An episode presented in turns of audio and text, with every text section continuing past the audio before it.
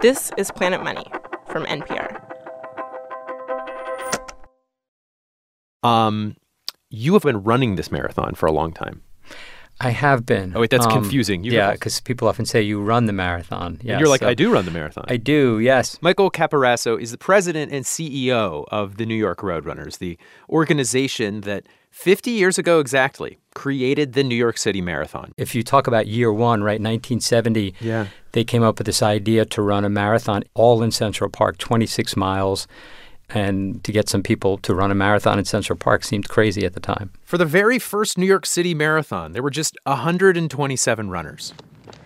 But then, in the late 1970s, 1980s, there was this huge change. That's becoming a familiar sound along America's highways and byways. This audio you're hearing, it is from a 1979 NPR special, an hour-long special about this jogging thing and the millions and millions of people suddenly taking this up. A look at jogging, produced by David Selvin. David, where are all these people running to?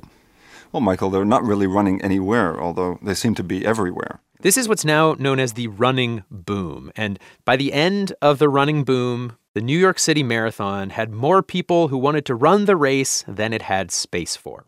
Today's New York City Marathon can handle about 53,000 runners, more slots than any other marathon in the world, and yet, Michael Capiraso told me, they still have to turn away around 100,000 people. Do you ever run into people getting upset that they couldn't get into your race? I have had some people say that they've had uh, challenges, but Do you ever get anybody like, has the mayor ever called you up to be like, I need, I got, I need a slot for my son-in-law or something like that? the mayor's never called me up and asked for a spot for his Okay. no.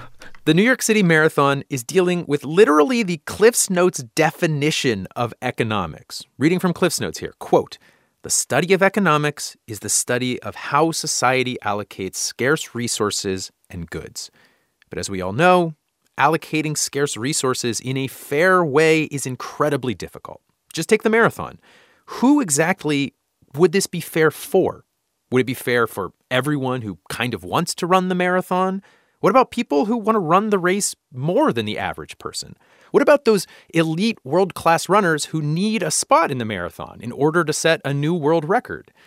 This is the kind of complicated and sticky, scarce resource problem that is dealt with all over the world. Who gets to study at our top colleges? Who gets to live in affordable housing? These are high stakes problems with no clear answers, and yet, the system the New York City Marathon has come up with is so clever that we thought it deserved an entire episode.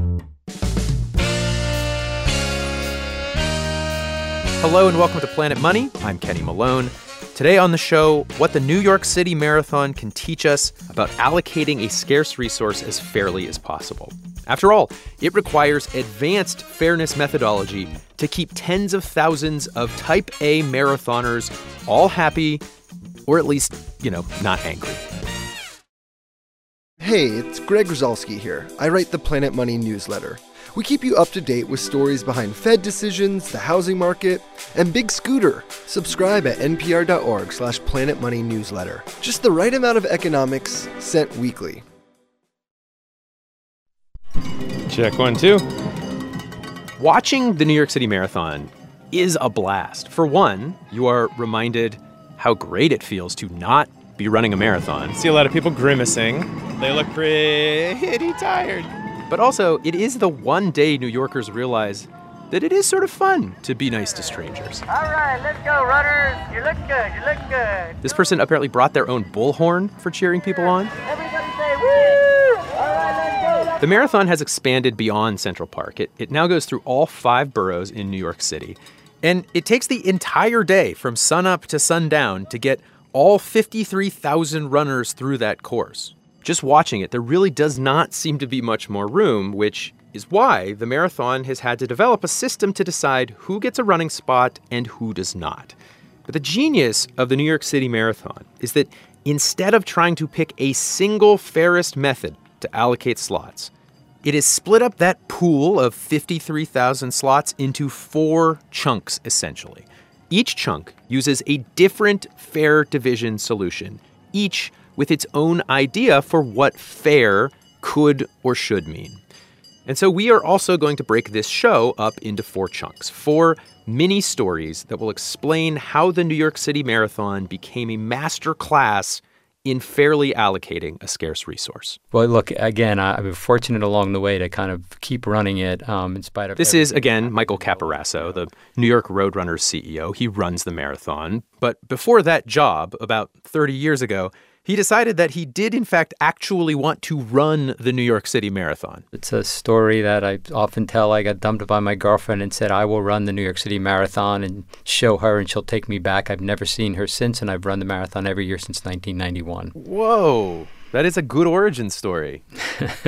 Michael has now run 28 straight New York City marathons. But what's worth noting here is how he got into the race back in 1991. Back then, I think we had to go to the post office and put your name on a postcard and get it in by a certain time in order to get selected. And, and what was the application? It was just, yeah, it was just a postcard or a letter. But like, Um, you didn't have to write like I don't know. It's, I'm not just sending you a postcard. This is because I want to run the race. no, no, I think I think it was pretty basic. So all these people would send in their postcards. The marathon would then randomly select some of those postcards, and those were the people who got spots in the marathon. It was a lottery. And that is our first method of fairly allocating a scarce resource, a lottery. And you can still get into the New York City Marathon through a lottery. Of course, there are no more postcards, it's all digitized. You get one entry per person, which makes the marathons a special kind of lottery, a uniform lottery. Unlike, say, the Powerball lottery, where you technically could increase your odds by buying more and more tickets, a uniform lottery gives every single person the same odds of winning. It is the most egalitarian way to give something away, which is why you will often see uniform lotteries used to give away undesirable things. Think about the army draft or jury duty. It is hard to argue with the outcome of a uniform lottery because everybody had the same odds. You were just lucky or unlucky enough to have your number come up. This year, the New York City Marathon gave away about 20% of its slots through their lottery, and any given runner had about a 1 in 10 chance of getting picked. You get an email saying, hey, you made it, you better start training. Of course, back in Michael's day, when he was applying through the postcard lottery, you had to wait by the mailbox for an actual letter. And do you remember getting that letter? I do. I probably still have it too. Really? My wife, my wife probably isn't happy about that, but I'm sure I still have it oh, somewhere. Oh, because it's tied to the ex girlfriend. well, along with a lot of the other things I've saved from Oh. the 27 years. Oh, I but see. So it's more about the clutter than it is the, the emotional baggage. I think it is. Now, it is possible that a uniform lottery is the easiest, cheapest way to give out all of the marathon slots. However, Michael would end up with a low performing marathon since most of us are not very good at marathons and the lottery is randomly pulling from a giant pool of people. Which brings us to method number two for allocating a scarce resource merit based allocation. Were you a runner? Like, did you run competitively at some point in your life? I did not. I actually started running late. I was a dancer. Um, I always loved running. Kristen Calgaro has become a very talented runner, and she decided to try and get into the New York City Marathon as a time qualifier. New York and lots of other marathons will set aside some spots for people who go off and run a different marathon under a certain time. And as Kristen learned, there's so much demand for New York that it has some of the hardest qualifying standards. Uh, for a woman of my age, I needed to run a sub, a 315 or lower. 315 or lower. Yes. So on average, what is a mile then? A 725 pace. That's really fast. yeah, not so bad if you're just running a mile, but I guess over 26.2, it, it adds I mean, up. I think it's pretty fast for just one mile, honestly. But yes, fair enough. We see versions of quote unquote merit based systems everywhere. If you want to get into the best colleges, ace the SAT. Want to be a Navy SEAL? There is an insanely hard physical fitness test. Even aspiring diplomats have to take a foreign service exam. Merit based systems only really work when the thing you want to test for is actually testable and predictive of success. The simpler and more objective the skill is, the better your merit based system will be. And running a marathon in 3 hours and 15 minutes, or not, that is a pretty objective skill. But even within those parameters, Kristen Calgaro realized there is a little room for strategy on top of skill. That is why she very carefully chose which other marathon she was going to run to try and qualify for New York? So it was a small marathon in Pennsylvania called the Pocono Mountain Run for the Red. It sounds like it's really hard, right? It- mountains. I'm hearing mountains, yes. um, the thing about this race, it's considered potentially a fast course, which is why I chose it because it's net downhill. As in, it was more downhill than uphill, which is genius. Unfortunately, on the day of the race, there was 100% humidity. Kristen did finish the race. She needed medical attention, and, and then when she finally managed to hobble over to like the posted finish times, she's looking for her name, hoping she ran this thing in 315. It said Kristen Calgaro, 314.55. 314.55? Yeah, so I made it with a five second margin. Oh my God. Can you imagine if you had missed the other way? yeah, I mean, it would have been a bummer, but, um, you know, at that point, I just was glad that I finished. All right, I'm just past mile 19 now. Let's see if we can spot Kristen. Kristen was one of just a few thousand runners who managed to get into the New York City Marathon through time qualification. Here comes Kristen. Here comes Kristen. Kristen! Kristen! Hey, how you doing, Kenny? Good, keep going! Kristen is blowing kisses to everybody. That is super fast. Kristen is in her 20th mile and is still running faster than if I were just running one mile. And by the way, the, the really fast runners who win the New York City Marathon, they have a, a slightly different merit based path into the race. They're so good that they're just recruited to show up and, and run the race in like, you know, two hours and 30 minutes. You're Greek. Yeah. Where the marathon is from. That's right. You don't feel any extra obligation to run a marathon because you are Greek. No. All right, that's fair. No, I do not. This is Kostis Daskalakis. You may remember his voice from an earlier episode where he was helping us allocate limited spots on a boat dock. He actually kind of inspired this entire episode. And how do we describe what you do? You're an expert in well, you're a computer, you're a computer I'm a computer science professor at uh, MIT, and my research is studying the theory of computation and how that interacts with game theory, economics, uh, probability theory, and machine learning. Yeah, that's like just everything. So everything. You study everything. Kostis studies, among many, many other things, mechanism design. This is an economics game theory field where you start with a desired outcome or objective and then design a system to make that work. So let's say you have a marathon and a limited number of slots, and you're trying to do this as fairly as possible. That is a mechanism design challenge. And so, uniform lottery, merit based allocation, those are two mechanisms for allocating a scarce resource, but they boil down to basically like are you fast? Are you lucky? Kostis says there are far more interesting ways to think about who should get a scarce thing. So you would like to give, for example, some resource to whoever would value it the most. Right. However, you cannot just go to people and ask them, "Hey, how much you value this?" Because they may say, "Oh, I value it infinity." Yeah, that's much. that's the pro- that's the problem. And, yeah. and and you're left without any info because if I get a bunch of infinities, I have no idea who values it the most. And this is where mechanism design gets fun and big and, and important, honestly. Because if we can just figure out who values something the most, who will get the most out of that thing, then this would open up a whole new way of allocating things fairly.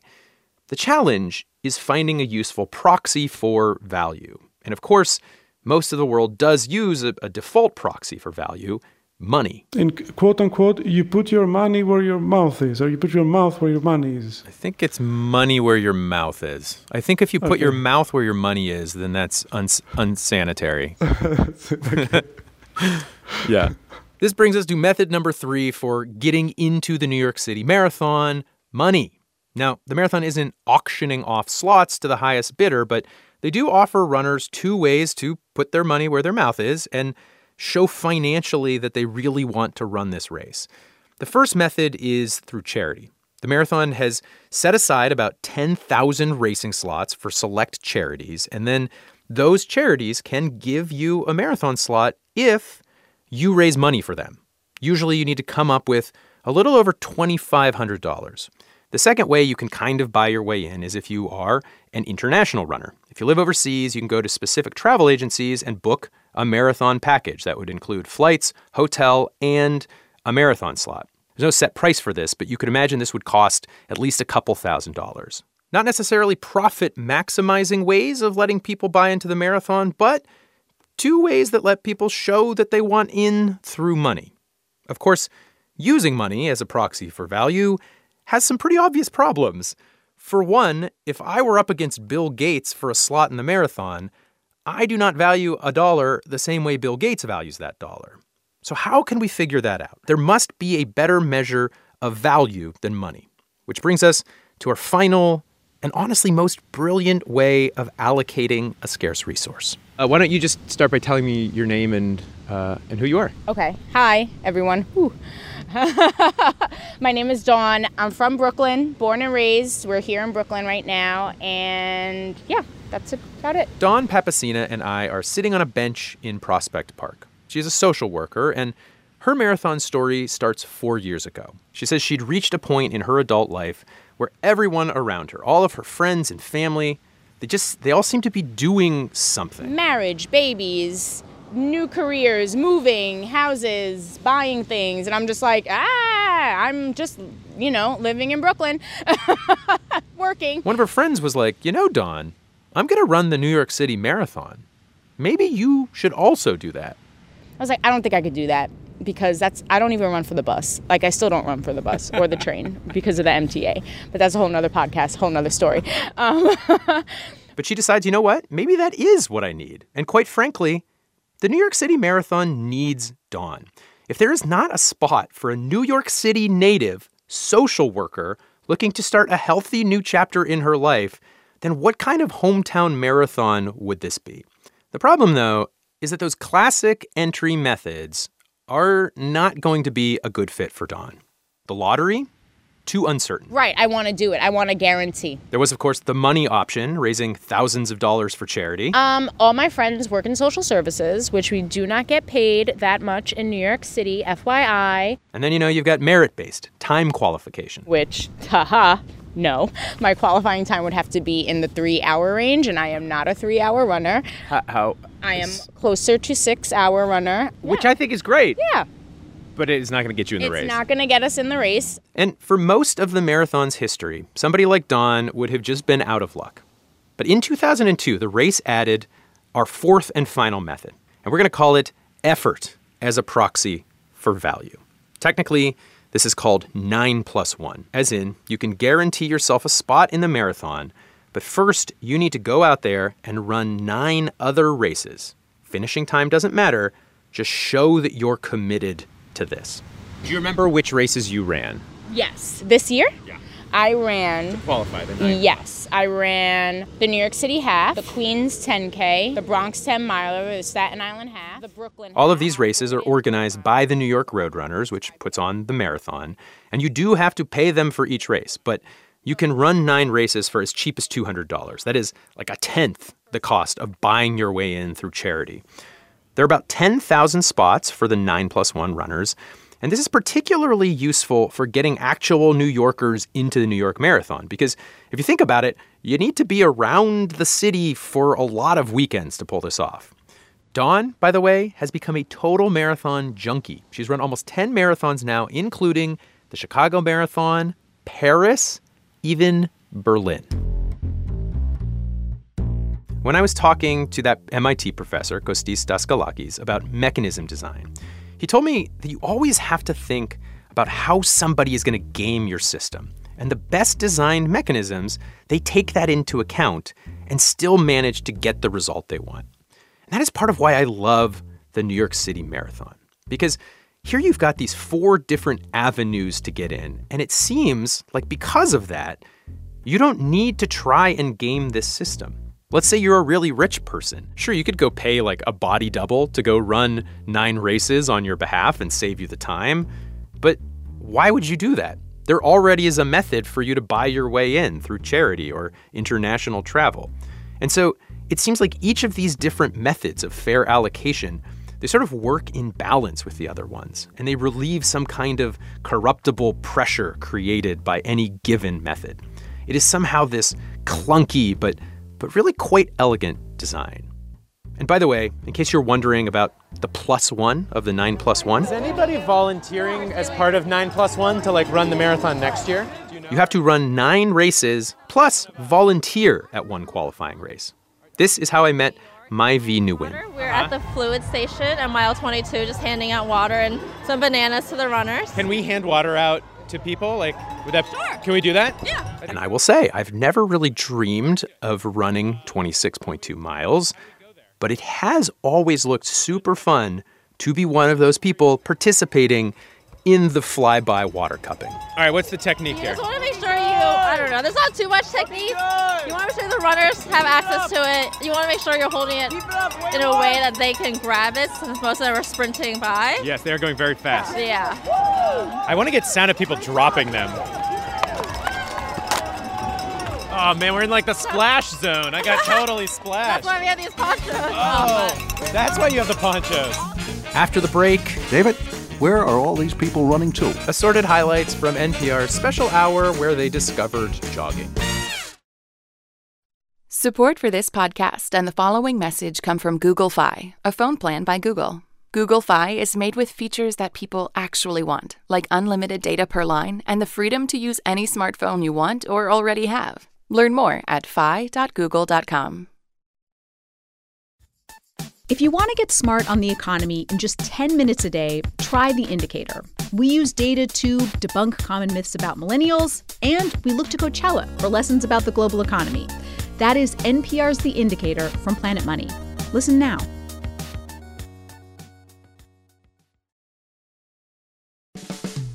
If you would like to run the New York City Marathon, you should know that there is a small window for which you can apply to the lottery. It opens on January 30th and then it closes about two weeks later. So if you are into that, get on it. No postcards. As always, we love to hear from you. Maybe you know another single event that helps explain an area of research. Email that to us at planetmoney at npr.org. We're also on Instagram, Facebook, and Twitter. Generally, we are at Planet Money. Today's show was produced by Darian Woods and engineered by Isaac Rodriguez. Alex Goldmark is our supervising producer, and Bryant Urstadt edits the show. I'm Kenny Malone. And this is NPR, National Public Radio. Thanks for listening. You've been listening to Jogging. The first part of a run is always kind of an adventure. It's about 20 degrees right now. But I'm warm. In fact, I'm starting to sweat. My legs are a little chilly because all I'm wearing are running shorts. The rest of me is nice and warm. Feels good.